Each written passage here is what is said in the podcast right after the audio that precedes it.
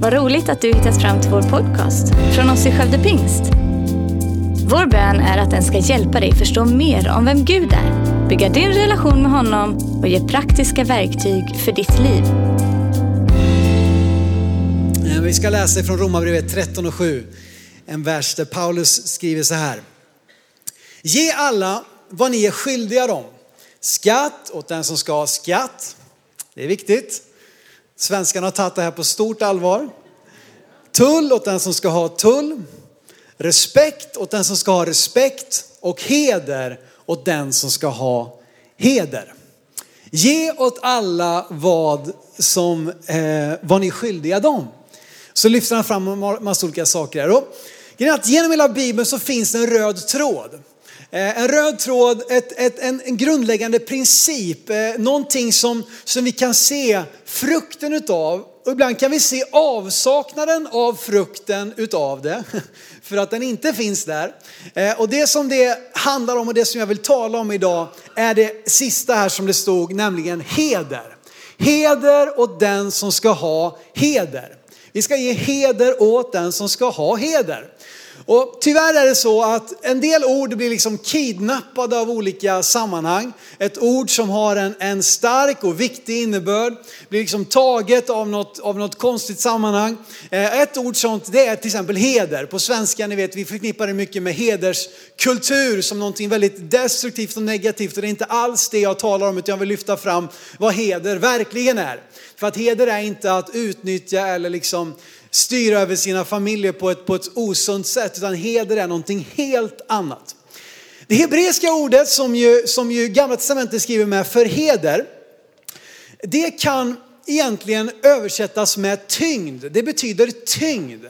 Eh, praktiskt taget, att någonting är tungt. Att någonting eh, har liksom en tyngd i sig. Och eh, lite som guld va. Och det jag håller högt, det jag värderar högt, det har tyngd i mitt liv. Eh, och inte minst när det kommer till en sån här, sån här ring till exempel. Så kan du ju kanske någon gång eh, fått ut en sån här plastring, kanske i en sån här automat på, på stan. Liksom man får vrida upp någon sån här plastgrej och så är det någon, någon, någon eh, ring där som väger ett och ett halvt gram ungefär. Och det känns inte så värdefullt. Men om man däremot får känna på en riktig guldring. Som dessutom, den är sju millimeter bred. där, den, det var bra guldpris då när vi, när vi skulle gift, förlova oss. jag Säga. Men i alla fall, om man känner att det finns en tyngd i det. Jag vet inte hur många av er som har sett Lord of the Rings, alltså Sagan om ringen. Jag inser att man kan, inte, man kan inte köra de här. Det är liksom 20 år sedan den kom nu, men jag tycker den, den är fortfarande väldigt aktuell. Det handlar ju om ringen i alla fall, Gerard Tolkiens berömda verk. Och då finns det en scen där i. Jag vet inte om ni har sett den när ringen tappas ut. Och så landar den på golvet. Liksom ringen så här, och det är bara... Alltså kan man få riktigt sån... Den, alltså den, den studsar inte utan den bara... Så landar den där och man känner wow, det finns en tyngd i den här ringen. Det finns ett värde i den. Har du någon gång lyft på någonting, kanske i en butik eller hemma hos någon och så känner du bara, oh, det här måste vara dyrt. Eller hur? För att tyngd signalerar att det har ett värde. Eh, om det är någonting som bara, uff, det, vad är det här liksom? Någon, någon, någon grej. Det är som att man bara slänger iväg det. Men tyngd betyder ofta värde. Och det är vad heder handlar om. Det håller jag högt. Min ring till exempel och sitter på mitt finger som inte då är en sån här femkronors ring. Det skulle väl kunna vara det och vara lika liksom värdefullt. Men i alla fall, den är lite, det, det är någonting som jag håller högt. Det är någonting jag värderar, någonting jag aldrig vill slarva bort. Jag var med om det när vi var nyförlovade. Vi var på badet här borta, arena och en av de här rutschkanorna. Och, och, på vintern, det var på vintern, då så krymper ju händerna lite grann. De blir smalare, på, på sommaren får man tjocka och goda fingrar och på vintern blir det lite smalare. Och så åkte jag den här rutschkanan och så känner jag min ring här ute på, på liksom fingertoppen där när jag virvlar ner i, i den här rutschkanan. Och så snabbt så liksom sög jag in, in den i handen och så åkte jag upp till Dan och så fick han knacka ihop den så att den blev lite tajtare. Så att jag inte skulle riskera att tappa den. Men det jag värderar högt, det håller jag av. Det ger jag värde. Och det är vad heder handlar om, att ge någonting värde att se igenom det mänskliga och se det gudomliga. Att se det gudagivna, det som Gud har lagt ner i en människa. Det ser jag bakom allt det här mänskliga, eh, ibland bristen eh, och så. Eh, därför att, och så ser jag det gudomliga, det som Gud har lagt ner. Du vet att min, predik, min predikan då, min rubrik idag, det är att tunga saker slängs inte så lätt. Både bokstavligt då, jag vet inte om det är någon som har varit och dumpat något piano. Det liksom är väl, du vet man måste samla hela kvarteret ungefär för att få iväg det där pianot. Det är inte riktigt det som är min poäng. Men, men det som är tungt, alltså det, jag, jag slänger mindre gärna iväg min ring än liksom, som sagt någon slit och släng grej. För tunga saker slängs inte så lätt. Jag minns med lika mått värme och vemod min hockeykortsamling ifrån lågstadiet. Jag hade eh, en väldigt välsorterad perm eh, som var eh, liksom, ja det var ju sida upp och sida ner med sådana här fickor som var precis lagom stora för hockeykorten. Och då när jag var så gammal, då var det mitt favoritlag, det var LA Kings. Los Angeles Kings. För dit hade den största hockeyspelaren genom alla tider, Wayne Gretzky, värvats. Och han spelade i den här legendariska kedjan tillsammans med Jari Kurri och Thomas Sandström. Så det var liksom LA Kings och Wayne Gretzky, det var de viktigaste korten. Så tog man med sig den här permen då till skolan eh, och på, på rasterna så dealar man till sig. Och redan då så tror jag att jag hade ganska lätt för att snacka liksom och lura något till mig. Eh, fick någon att tro att något var jättebra kort och så var det väl egentligen inte det. Och så såg jag till att, att hela tiden bygga min samling liksom, mer och mer värde. Och så fanns det ju också sådana här kort som var extra tjocka som liksom inte gick att böja så lätt och de var extra värdefulla. Så hade man ett sånt kort med en tung spelare, då var liksom lyckan gjord. Och det här var ju eh, så kul och det höll jag på med i, i lågstadiet. Sen så någonstans så svalnade det här intresset. Och som 10-11-årig grabb så hade vi hemma några gäster som började prata om, om, om hockeykort och jag hade min perm där inne. Och den här gästen erbjöd sig att köpa min hockeykortsperm. Eh, eh för jag, vet, jag kommer inte ihåg vad det var, men det var typ 300-400 spänn. Och som en 10-11-årig grabb på 90-talet så känner man 300-400 spänn, det här är ju det är en bra deal. Så jag tog de där pengarna, skippade iväg de där hockeykorten och som jag ångrar mig idag. Alltså är det någonting jag skulle vilja ha tillbaka från min barndom så Joakim Frisk, om du lyssnar på den här predikan och har kvar den här hockeykortspärmen så, så är jag intresserad. Jag kan, jag kan bjuda över det du gav. För räkna in inflationen och allt sånt här. Men där och då värderade jag inte den helt enkelt. Och det var någonting som jag, ja ja, jag slänger iväg den, jag säljer iväg den. Men att hedra någonting det är att ge det värde. Att hedra någonting det är att, att betjäna, det är att bekräfta, att erkänna, att vara generös och frikostig mot. Och frågan är vad väger tungt i ditt liv? Vad är det som du hedrar i ditt liv? Vad är det som du ger värde? Eh, därför att heder, även om det då är en sån grundläggande princip i Bibeln, så känns det ibland som att det är en helt borttappad eh, liksom, princip, det är en borttappad kvalitet eller man ska säga. När vi ser att det också finns så mycket av vanheder i, i vår värld idag. Eh, och det är ju också motsatsen då, heder, motsatsen är vanheder eller vanära, inte då vanheden. På tal om andra gamla referenser. Lysande Sickan. Nu får ni googla ni som, ja alltså det, ja. Pappa, papp, jag har blivit pappa för ett, ett år sedan drygt. Då kommer det ett sån här skämt, då är det lite mer okej okay, har jag förstått. Och komma med lite sån här bleka skämt, men det är okej. Okay. Så motsatsen till heder, det är alltså att jag tar bort värde ifrån det. Motsatsen till heder är att jag tar bort bekräftelse. Jag gör saker osäkra. Nej, det är nog inte så säkert. Nej, honom kan man nog inte lita på eller vad det nu är för någonting. Så tar jag heder ifrån. Eller att jag anklagar, ifrågasätter, var trångsynt och snål i mitt sätt att se på andra. Det är att vanhedra, att inte ge värde till någonting. Att se det mänskliga istället för att se och bekräfta och hitta det gudomliga.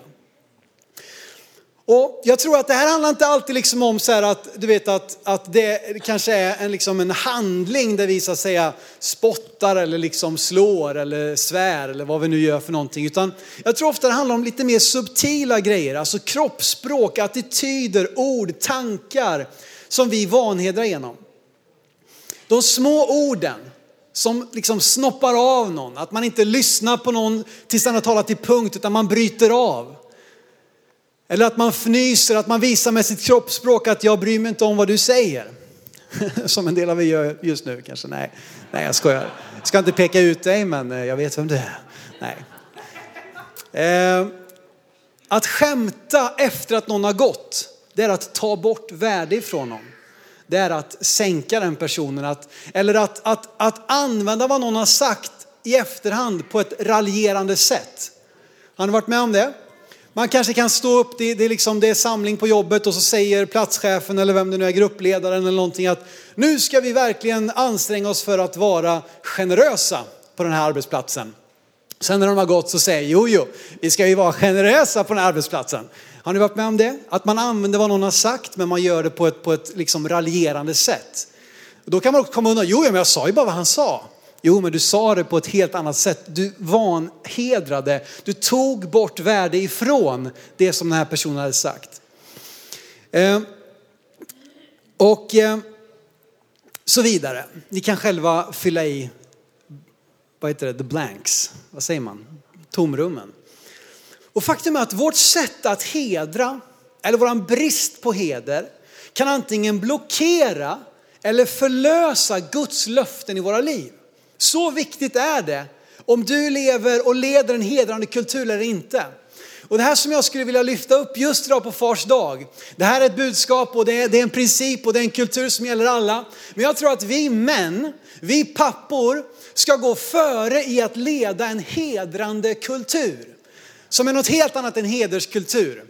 En hedrande kultur. Vi ska ta täten och visa vad manlighet är. Manlighet är att visa heder, det är att ge värde till, det är att bekräfta. Manlighet är inte att utnyttja den som är svagare än mig. Det är så långt ifrån manlighet man kan komma. Manlighet är att leda och visa ett liv som visar på en hedrande kultur. I Markus 6 och vers 1 6 så står det om när Jesus kommer till sin hemstad. Och vi ska se på ett exempel som visar just hur det här kan antingen blockera eller förlösa Guds löften över våra liv. Det står så här, han gick därifrån och kom till sin hemstad, alltså Jesus, och hans lärjungar följde honom. När det blev sabbat började han undervisa i synagogan. Många som hörde honom häpnade och sa, var får han detta ifrån? Vad är det för visdom han fått? Vilka kraftgärningar han gör med sina händer? Är det inte snickaren? Marias son, bror till Jakob och Joses och Judas och Simon. Bor inte hans systrar här hos oss, borta på gården där? Är det inte snickarens pojk, eller var inte det?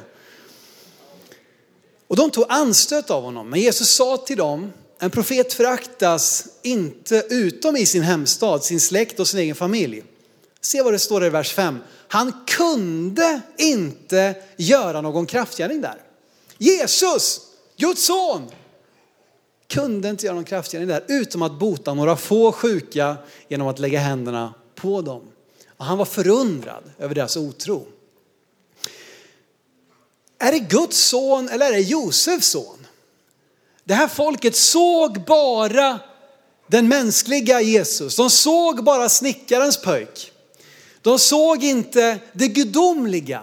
De såg och bekräftade, gav inte heder åt den som Jesus verkligen var, utan de valde att bara hålla fast vid sin bild av honom och begränsa honom. Vet, så där kan vi vara så lätt mot varandra. Ja, men då? ska den vara framme här och bli liksom ledare? Ska du? Du, jag vet, jag minns när du förlorade körkortet och jag vet minsann var dina föräldrar kommer ifrån för bakgrund. Och, och jag, jag har minsann, alltså, du vet, vi kan välja att bara se det mänskliga istället för att bekräfta, upptäcka och hitta det gudomliga. Heder är något vi ger, heder är någonting påtagligt. Det visar sig i både tanke, ord och handling och kanske i den ordningen. Det börjar i din tanke och om dina tankar är vanhedrande kommer snart dina ord att bli vanhedrande. Om dina ord är vanhedrande kommer snart dina handlingar att också bli vanhedrande.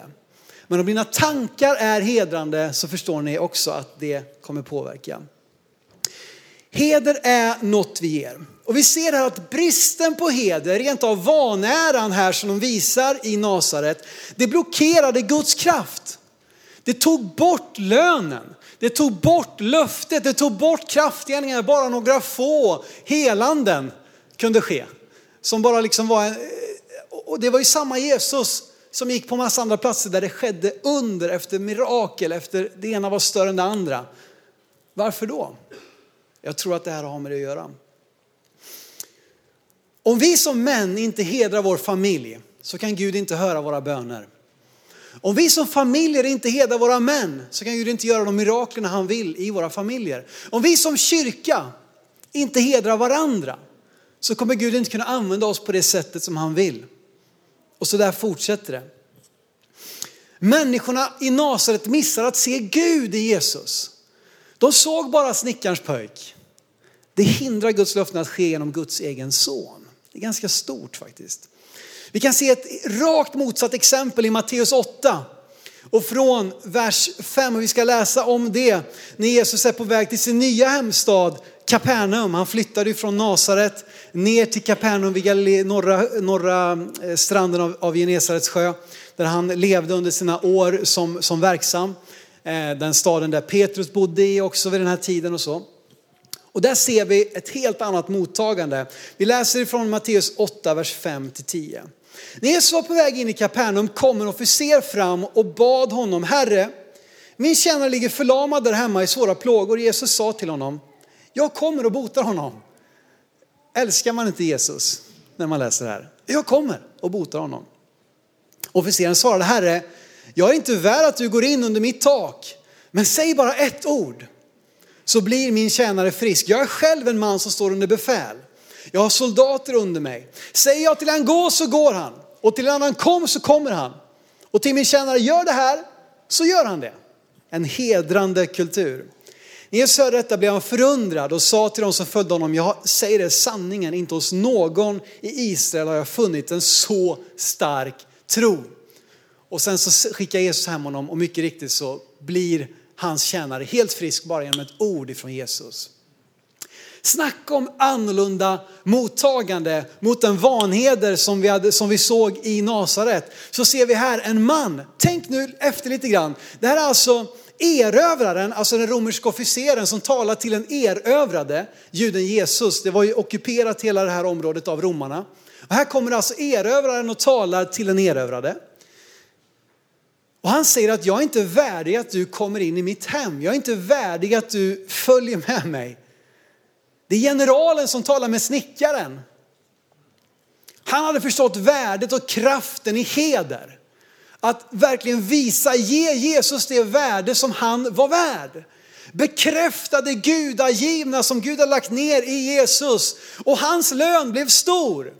Hans lön blev att hans tjänare blev botad genom bara ett ord ifrån Jesus. Jesus beskriver den här mannen som, jag har aldrig sett en sådan tro. Inte ens Johannes döparen. Tänk på alla Jesus hade träffat. Ingen av dem hade den typen av tro som den här mannen hade. Ett helt annat bemötande. Vi ser i hela Bibeln att när vi vanhedrar, när vi vanärar, när vi tar bort värde ifrån, när vi rycker undan mattan under benen på folk genom vårat, liksom genom ord eller vad ni, ni är med på tanken, så får vi ingen lön eller vi får en väldigt bristfällig lön. Vi får en liten lön, kanske bara några få blev helade mot alla som kunde ha blivit det. Men när vi hedrar, när vi ger det värde, och när vi ser det gudomliga och när vi bekräftar det i vår omgivning och i Gud själv naturligtvis så kan vi få full lön. Vi kan få det som Gud har tänkt. Och jag tror att vi ska vara men of honor. Det låter ju väldigt mycket bättre på engelska alltså. Men av heder. Men of honor. Jag tror att vi ska vara män som leder i detta. Och du som är inte man nu, du behöver inte bli arg och, och liksom, du får gärna, du, du kan också göra det. Men jag tror att vi som är män, som ofta är kända för någonting helt annat, som ofta är kända för att vara lite svårare, lite mer innestängda, visa lite mindre känslor och vara lite mer skeptiska, lite mer cyniska, lite mer kritiska. Hallå, det är dags att visa en annan typ av manlighet som är hedrande. Gud kan bara välsigna det i våra liv som vi hedrar. Jag ska säga det en gång till för det här fångar egentligen hela min predikan. Gud kan bara välsigna det i våra liv som vi hedrar. Det kan han välsigna. Och det handlar nu inte om vilket kön du har, utan vi kan alla få vara människor som eh, hedrar andra människor. Du vet att alla människor vi möter har brister. Alla ledare vi har över oss, vare sig det är i kyrkan eller arbetslivet eller på, i skolan, har brister. Ju närmare du kommer, desto tydligare kommer bristerna att bli. Det är därför som man är så sårbar, inte minst i sitt äktenskap, där man verkligen ser närmast av alla. Och därför kan man också se så mycket av brist i den andra och det kan bli att det kanske leder till eh, en del eh, spänningar och sådär. Och som ledare då så kan man ju välja att hålla människor på avstånd. Jag släpper inte människor nära inpå, för jag vill hålla upp en perfekt bild. Att de ska ha en bild av mig som någon typ av helgon, någon apostel, någon liksom stor gudsman. Ingen får komma nära för att de inte, jag ska inte riskera här nu att den här fasaden rämnas. Men jag vill vara en ledare och jag tror att det är vad vi vill göra här som kyrka. Där vi lever nära människor, där vi släpper människor nära in på oss, där vi delar livet tillsammans. Och då kommer du se brister även i de som kallar sig pastorer, ledare, lovsångsledare, styrelsemedlemmar, whatever. Du kommer se brister. Och då kan du välja. Ska du se snickarsonen eller ska du se gudasonen? Ska du se och klaga på och påpeka det mänskliga? Eller ska du se, bekräfta, locka fram det gudomliga, det gudagivna? Och välja ett, ett, ett, ett, liv som hedrar. Du vet, vi lever i en tid där, där lunchrumssnacket, omklädningsrumstugget, fika på stan-pladdret offentliggörs genom sociala medier. Det som vi tidigare bara sa i vissa slutna sammanhang, det hamnar nu allt oftare på någon vägg någonstans, i någon kommentar någonstans och förevigas. Det som innan bara var en kommentar i förbifarten blir nu någonting som lever kvar i kanske flera år på någon post eller något inlägg någonstans i det stora World Wide Web. Och det visar så tydligt den brist på heder som finns i vårt land idag. När man ser allt det här att det kommer upp till ytan. Och du, är säkert, du, du har säkert varit med om det även fortsättningsvis i lunchrummet, i omklädningsrummet, på fika på stan-stället eller vad det nu är för någonting. Men det bara visar så tydligt att det här är en sån brist i våra liv. Vårt liv är så, våra samhälle är så fullt av skitsnack, av sågningar, av skvaller, av fake news som bara svämmar över. Och grejen är att jag tror att det bara visar hur små dessa människor är. Om man själv lever ett litet liv då kommer man försöka riva ner andra att komma ner på min nivå. Du vet det är så här att stora människor får andra att känna sig stora. Små människor får andra att känna sig små. Så när du möter en människa som drar ner, som snackar skit, som skvallrar, så visar det bara faktiskt lite grann om kvaliteten i deras eget liv. Men när du möter en människa som lyfter, det är stora människor får andra att känna sig stora. Och se till att ge tyngd åt det som är viktigt i ditt liv. Ge tyngd åt hedra det som är viktigt i ditt liv. Och jag vill lyfta fram några saker här på slutet som du kan få vara med och hedra. Som du kan bestämma dig för att det här ska jag ge tyngd. Jag ska ge värde, jag ska bekräfta, jag ska fylla det här med tro, med det gudagivna. Först och främst så tror jag att du ska hedra dig själv och det gåvor Gud har gett dig. Hedra dig själv och det gåvor som Gud har gett dig. Bibeln säger att vi ska älska vår nästa som oss själva. Om du inte förmår att älska dig själv så kommer du ofta kanske att sprida de sår och det du bär på även till din omgivning. Inte att vi måste vara perfekta, Men jag vill bara uppmuntra dig att tillåta Guds process. Vi hade en helg för några veckor sedan, en counterhelg med Jerry Vaughn som undervisar så fantastiskt om just detta. Att tillåta Guds process i våra liv. Tillåta Gud att forma oss, att göra oss hela. Att vi har blivit helade, vi blir helade och vi kommer att bli helade. Men att tillåta Guds process i våra liv så att vi kan få bli hela män, hela kvinnor som också ger det vidare till vår omgivning. Så att du kan älska dem som är omkring dig. Hedra de gåvor som Gud har gett dig. Gud har utrustat dig med fantastiska gåvor. Ibland med styrka, nu talar jag inte om fysisk styrka, men gåvor som du är stark i. Och det vi är starka i, det kan vi använda för att slå ner på andra. Vi kan vara bäst av alla på juridik och, och liksom slå på fingrarna så fort det kommer någonting. Liksom, Nej men jag vet, hur det, jag vet hur det egentligen ligger till. Eller vi kan vara starkast kanske och, och använda vår fysiska styrka. Eller vi kan använda våran, våran teologiska kunnighet genom att slå på fingrarna. Nej men så står det inte alls i Bibeln. Eller, du vet, vi kan använda vår styrka för att trycka ner. Men jag hörde ett så bra citat som också är på engelska, jag ska säga det på svenska sen. Men strength is for service. Styrka är för tjänande. Eller styrka är för att betjäna. Så den styrka Gud utrustat dig med, oavsett om det handlar om en expertis om något område, om det är en fysisk styrka, så har han gett det till dig för att betjäna andra. Inte för att lyfta ner, trycka ner andra. Strength is for service. Använd din dominans, använd din styrka, använd dina muskler. Och det handlar inte om kroppsbyggnad. Ni ser det det är liksom, här har ni illustrationer. Jag ska ta fram någon riktigt tunn här. Just det, jag står redan på scenen. Ni ser, det handlar inte om, om kroppsbyggnad, det handlar inte om vad du tar i bänkpress, kanske hur snabbt du springer milen, men det kan vi, det var en annan femma. Strength is for service. Och det har med mognad och medkänsla att göra. Är jag mogen så behöver jag inte använda min styrka för att slå ner andra. Då använder jag min styrka för att lyfta andra, bära andras bördor. Och det tror jag visar manlighet. Sättet du bär andras bördor på, det är, ett, det är ett, ett, en, en, en, vad heter det? termometer. En skala på manlighet. Jag vill säga också hedra din fru. Hedra din fru.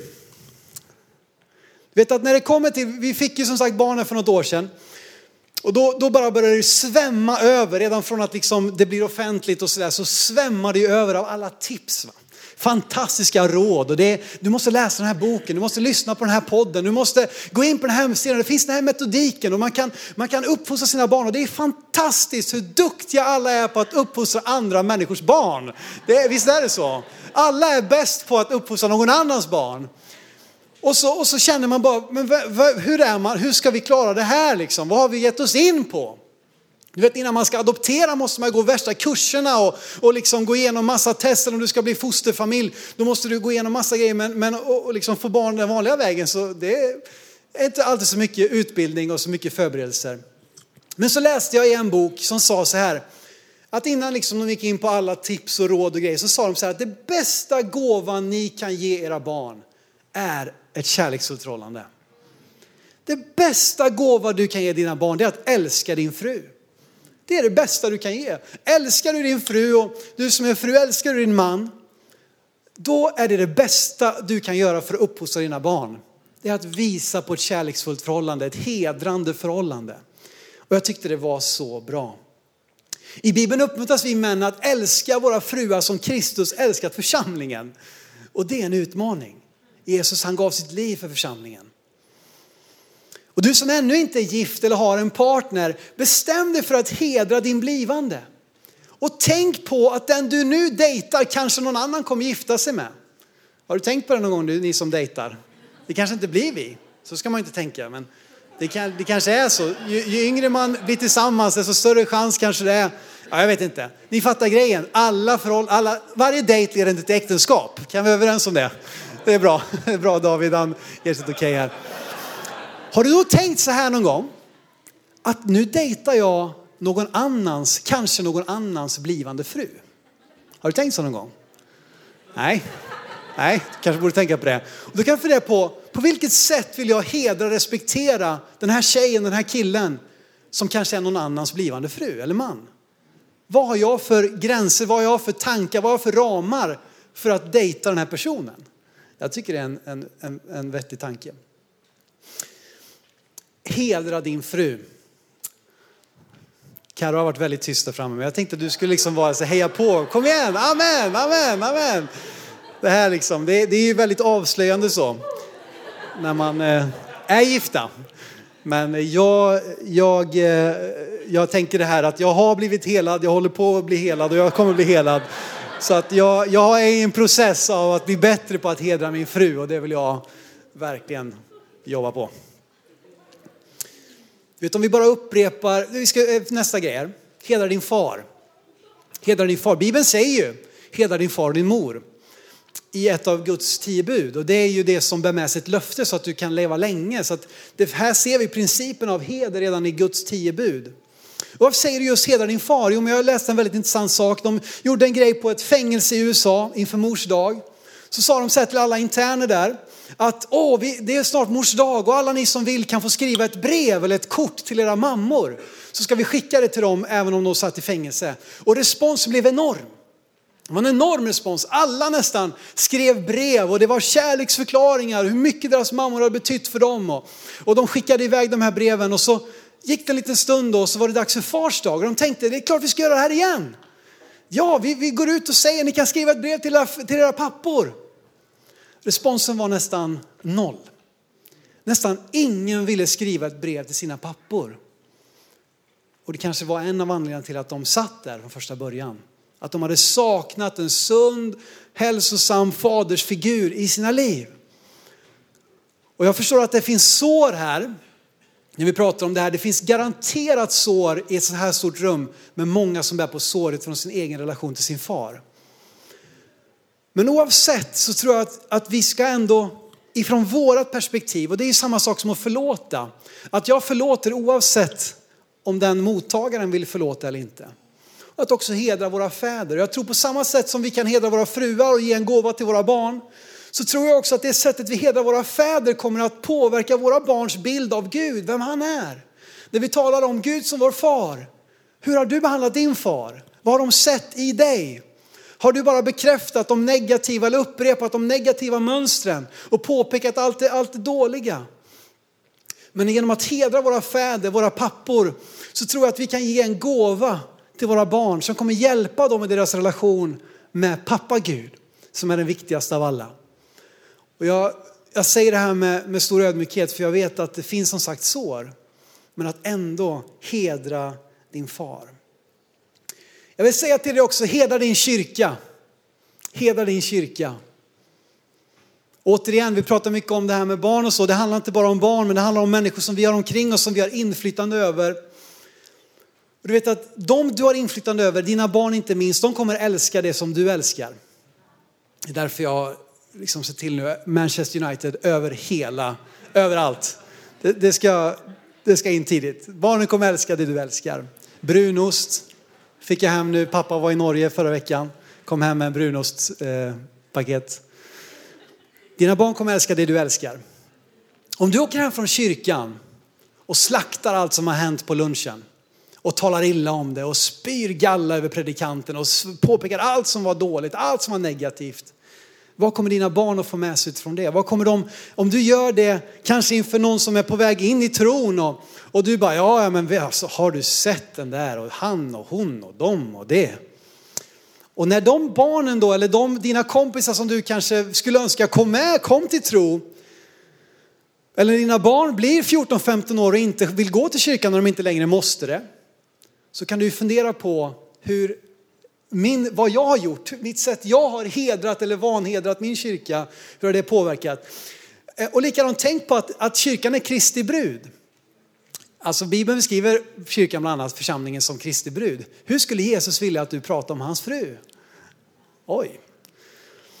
Du vet likadant om kyrkan bara får plats i våra liv när det inte är någon bra rea, när det inte är någon släktträff, när det inte är något stort mästerskap på tv och vi i bästa fall tar oss till kyrkan en gång i månaden. Och så undrar vi varför våra barn inte vill gå till kyrkan när de har ett val. Eller när polarna drar i dem åt andra håll. Du vet att hela din kyrka, ge det vidare en god princip av att, av att faktiskt älska, även om, om vi, vi liksom är i en, i en bristfällig eh, miljö. Eh, så, så så kan vi välja, återigen, vad är det vi ser? Lyfter vi bara fram snickarsonen eller lyfter vi fram gudasonen? Och det sätt vi förhåller oss till visionen kommer definiera våra barns syn, eller de människorna vi har omkring oss, deras syn på kyrkan. Och du vet, vi har bara mänskliga ledare i den här kyrkan. Vad jag vet i alla fall. Och jag tror att jag har ganska bra koll. Vi har bara mänskliga ledare i den här kyrkan. Det innebär att ju närmare du kommer desto mer kommer du kunna peka på saker som inte är riktigt bra. Inte optimalt. Men att ändå välja att se, bekräfta, locka fram gudasonen. Hedra dina ledare, hedra ditt team, hedra din connect-grupp. Tacka Gud för att det finns människor som vill leda.